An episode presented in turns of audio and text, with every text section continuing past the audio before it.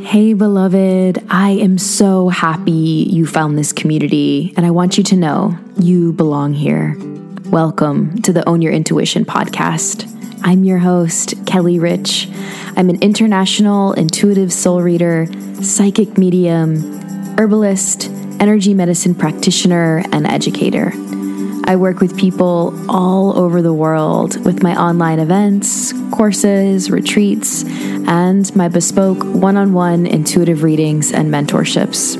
I want to empower you and educate you to trust yourself and own your intuition so you can truly step into your power and really own your gifts as a self healer. You can schedule your next session with me or register for an upcoming event, course, or retreat at my website, kellyrichintuitive.com. You can stay connected with me on Instagram at kellyrichintuitive.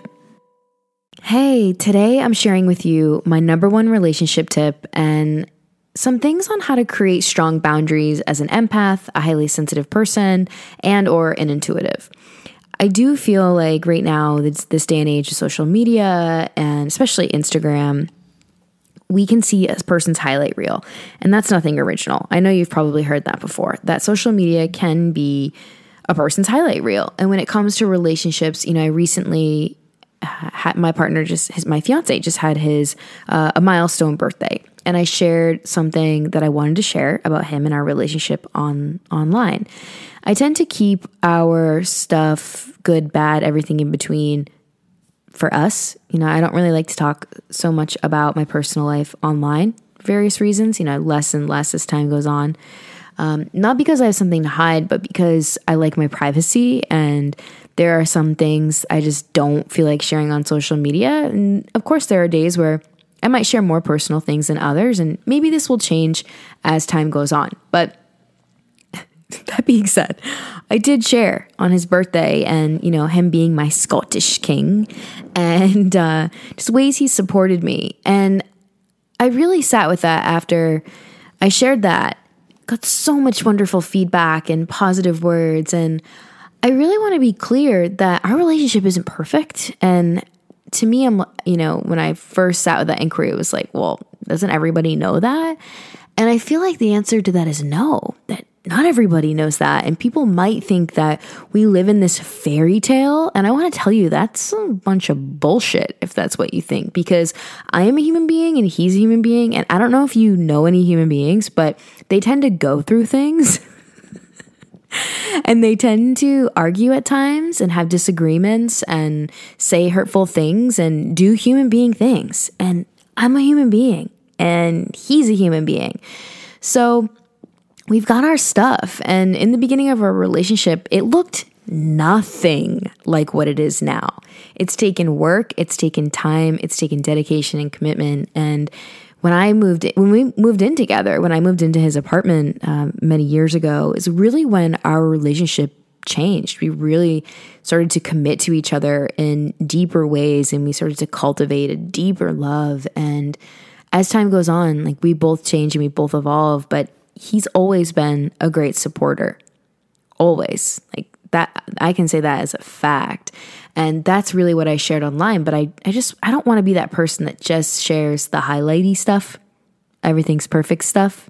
It's not. But like l- let's let's look at that. You know, I feel like that really needs to be said because if I'm sharing my number one tip for relationships, I want you to know that I am still still integrating this tip I'm about to share with you and that I still have work around it.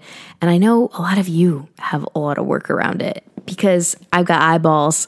I can see what's going on in the world and how people try to change each other. So, that being said, my number one relationship tip, particularly with your partner in life, you know, your intimate relationship, is don't try to change them. See them for who they are it's rare to witness someone change drastically, but it happens in a relationship, especially with time. I feel like I'm a different person than when I met Johnny. I really do. And I feel like he has changed, but I feel like I've changed the most. And when that happens, when one person changes a lot and one person yes, changes, but maybe not as drastically over time, the ground below that relationship can shift and change and kind of mold and, and it can create upsets. And it has in our relationship. And we've had to move through them and decide do we want to stay together or do we want to split up? And we've stayed together, even though there were times where we did split up. And I just ask, you know, those of you listening, if you're wanting a relationship with someone new or you're in a newer relationship, or maybe actually you're even in a relationship you've been in for a long time, but you might be thinking, you know, about divorce or separating or taking a break. You know, I'm not telling you what to do here, but if you've come up with that on your own already, I would really sit with can you love and be with that person without changing them? And if the answer is no, there's a message for you there. That is something I've had to sit with and that I come to all the time with people that I love, even outside of my intimate relationship, friendships, partnerships, collaborations. Can I let this person be just as they are without trying to change them? And if the answer is no, then something wants to change, whether it's the relationship itself right? How much time I'm with that person. Maybe it's an ending of a sponsorship, partnership, collaboration, whatever that is. Boundaries need to go up. Something needs to be said, right? These are all examples of what can happen when the answer to the question is can you see this person for who they are? Can you let them be? Can you love them as they are? And if the answer is no. As an empath, an HSP, an intuitive, because I know you likely are if you're listening to this, pos- this podcast, sometimes you might welcome in relationships that could actually just be a paying client, right? I've done that. I've done that before in the past where I've taken on intimate relationships where they actually should have been paying me for my advice. They should have been a paying client rather than my partner at the time. Do you see what I'm saying?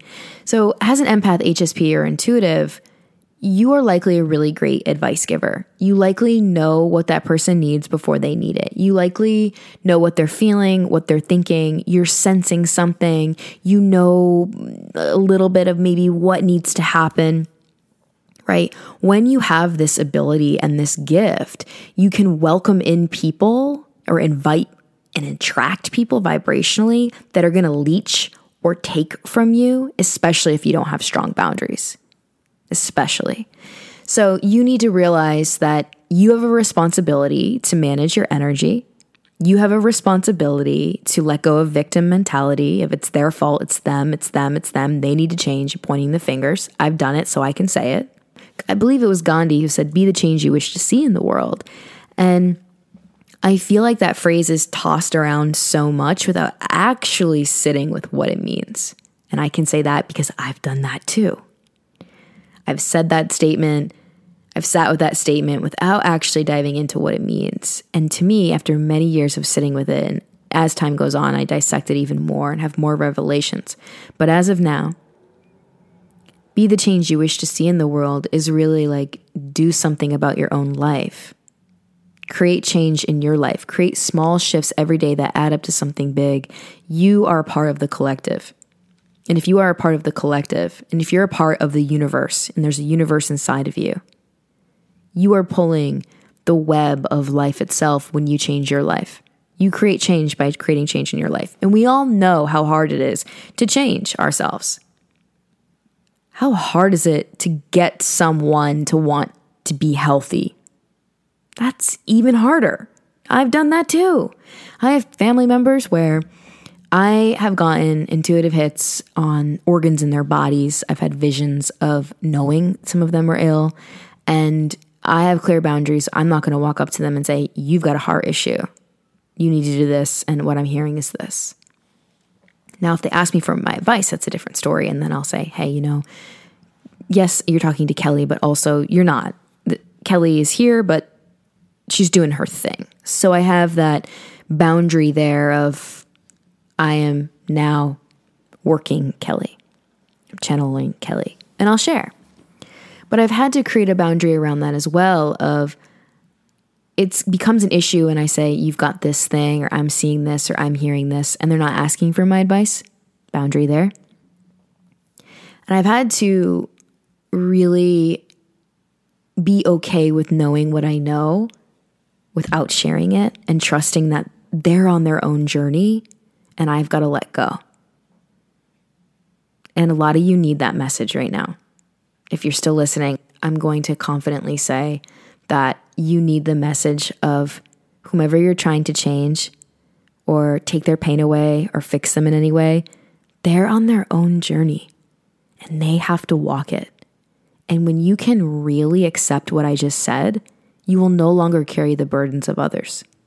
You will do what you can to create the change you want to see in the world, but you will stop trying to change someone else in the process. You know, focus on your energy. Don't take on lovers that could be a client. You know, I know you know what I'm saying. Don't take on lovers where you want to fix them or solve them.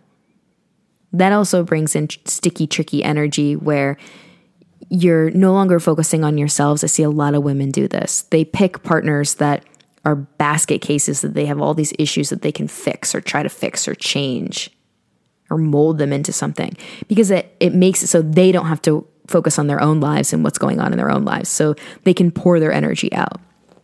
I have someone in my life that's a master at this, so good at putting out the fires for others. And then as they put out the fires for others, it's as if there's a below their conscious awareness, a manipulation thing where then the more they help someone or they fix things for someone or help them to change, the more they're going to need them. And the more needed they are, the less they have to focus on all the shit going wrong in their own lives. You know? Focus on your own energy. Of course, call out things as you see fit. You know, I'm not saying give people a free pass when they're doing something harmful. Not what I'm saying. But to point our fingers all the time, point, point, point, if you did this and if they did that and if this and that and you and you, you're wrong and this is bad and this should change. Oh, and there's a cardinal. Just have to say, there's a cardinal right here outside my window as I'm recording this. So whoever needs the cardinal sign, it's right here for you. okay. So, everyone that, you know, when we're pointing fingers or even witnessing people pointing fingers all the time, every day, to me, that doesn't resonate with being a healthy, balanced life to point a finger all the time. It just, it just doesn't. It doesn't feel healthy. It doesn't feel like a strong energy flow of giving and taking in this world. And, you know, it's a little bit of victim mentality as well, and that victim energy. And how you can reclaim your power if you go into this mode. I've been there, so I can say that too. And I'm speaking from experience is notice how often you point your fingers. And I would say maybe turn off your TV, like do a TV detox or even a mainstream media detox and see how the thoughts in your mind even change, right? And focus on your own life, focus on your own health, your own well being, where you can create change in your own house, in your own work, in your own life? Yeah, lots, lots there probably. Second, yeah, don't give people a free pass, but when we realize how hard it is for us to change, when you realize how hard it is for you to change, then you can really understand how difficult it is for changing someone else. And often we want others to change, especially our partners in life, because we want to be more comfortable around them. And that's sometimes a losing battle. So if you can't love your partner for who they are, you can't love your friend for who they are without gossiping behind their back every time you see them, then maybe look into that. Something wants to change. And if someone changes for you and not for themselves, they'll likely hold or harbor resentment. I see this all the time in my office, especially with people who come in and they have questions around their relationship. And it has to do with resentment. Someone's trying to change someone else, or they're wanting their relationship to change, even though their partner has demonstrated time and time and time and time and time and time and time and time again they're not willing to change. So, what is coming up for you? How can you walk your talk and do your work? Can you put down the finger and maybe look in the mirror and point the finger there. You know?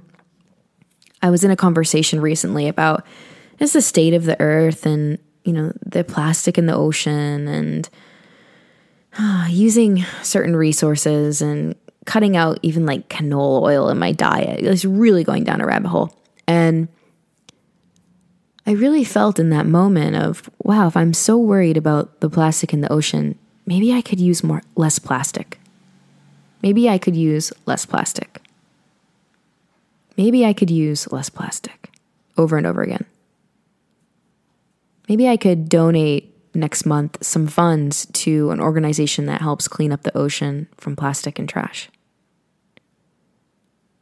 These are small changes that have big lasting effects. What's one thing you're being called to do right now? And it could be for the greater good of all. It could be something you're really passionate about. Some really big change you want to see happen. It could be you want to see the healthcare system in the United States change. What's one thing that you can do from a place of empowerment to help move that needle to great change? And how can you show up consistently? How can you walk your talk and do the work? How can we create change that's free of shame and full of love? That's full of acceptance and understanding and clear boundaries of what you're what you're tolerating and what you don't. What you don't want to, what you're not available for. You can have boundaries here, and I recommend them. Really, the last thing I'll say is going back to your partner. What if you were to focus on every single day for two weeks? For, mm, let's do let's do one week. let's do seven days. Every single day for seven days, you focused on all the things you love about them. All the things going right. Now, I'm not talking about abusive relationships. I'm just I'm hearing this coming up in my in my inner ear right now from my guide. You know, I'm talking about like, do you nitpick? Oh, you didn't pick up his. Oh, why is the laundry outside of the laundry basket? Oh my God, you didn't rinse out your coffee cup. What? Open the window. You're driving too fast. You're driving too slow. These types of things, okay? do you know what I mean? And if you don't have these and you're like, my relationship is great and perfect, I want nothing to change. Beautiful. Wow, we could learn from you. Let, let's learn from you. But for those of you who might feel like you're trying to change things or you could just let your partner be, that's what I'm talking about. Maybe every day for seven days when you notice these things coming up, you just notice them without shame and without guilt. And then you come into what you love about them. This exercise will likely illuminate something for you it will illuminate things that aren't working for you, but it will also illuminate all the things you love about them, and your vibration starts to shift. So, that's my tip. That's my advice. I don't have it all figured out. I'm doing this work with you and working on letting my partner just be because we're so different in so many ways has been medicine. Our relationship has changed for the better, you know, by not forcing change so I could be comfortable, our relationship has changed for the better, and vice versa. When he stopped trying to change me, you know, he lets me be even when he doesn't understand what I do. He supports this podcast, even though he's like, I don't even know what you just said. I don't know what that means. I don't get it. he still supports. And that is a gift. And I hold and I cherish it very, very deeply. I hope your heart feels full of empowerment and of love. I'm rooting you on and all the change that you're creating in your life and that you will continue to do. And I look forward to connecting with you one on one. If you want a reading with me, you can schedule at kellyrichintuitive.com. That's really my signature session. And then the intuitive mentorship and the business mentorship is there as well. I book out at least a couple months in advance. So you can schedule now. See you next week. What an honor to have you a part of this growing global community. Thank you for your loving presence. You can schedule your next one on one intuitive reading or mentorship with me, or register for an upcoming event, training, or retreat at my website, kellyrichintuitive.com. You can stay connected with me on Instagram at kellyrichintuitive, and both of those links are right in the episode notes. I can't wait to meet you. If you got something from today's show, please support the Own Your Intuition podcast by hitting the subscribe button and write a five star review. You can also share with your loved ones. Next week, I'll be back with a fresh new episode.